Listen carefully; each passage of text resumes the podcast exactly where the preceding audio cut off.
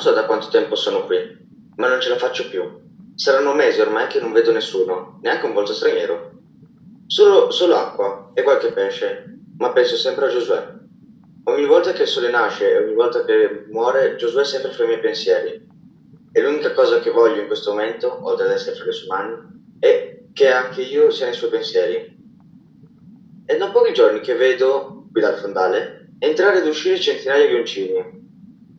Non, co- non so cosa siano, ma se ne vanno quando il sole mi dà la buonanotte. Li fisso tutti i giorni. E vedo che una volta nell'acqua l'uncino viene circondato dai pesci. E, appena uno lo sta quasi toccando, l'uncino sale in superficie e porta con sé il pesce che quasi lo tocca.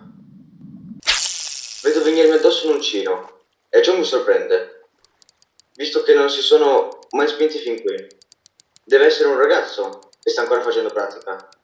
Magari fosse Giosuè. Lui non è una cima nella pesca, anzi, è proprio negato. Mentre l'amo si allontana da me per tornare in superficie, mi trascina con sé.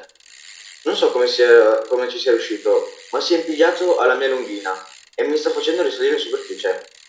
Finalmente vedo il sole, le nuvole il cielo azzurro non li vedo da così tanto che mi sembra un panorama che non ho quasi mai visto. E poi vedo lui, il volto che ho sognato per mesi e mesi.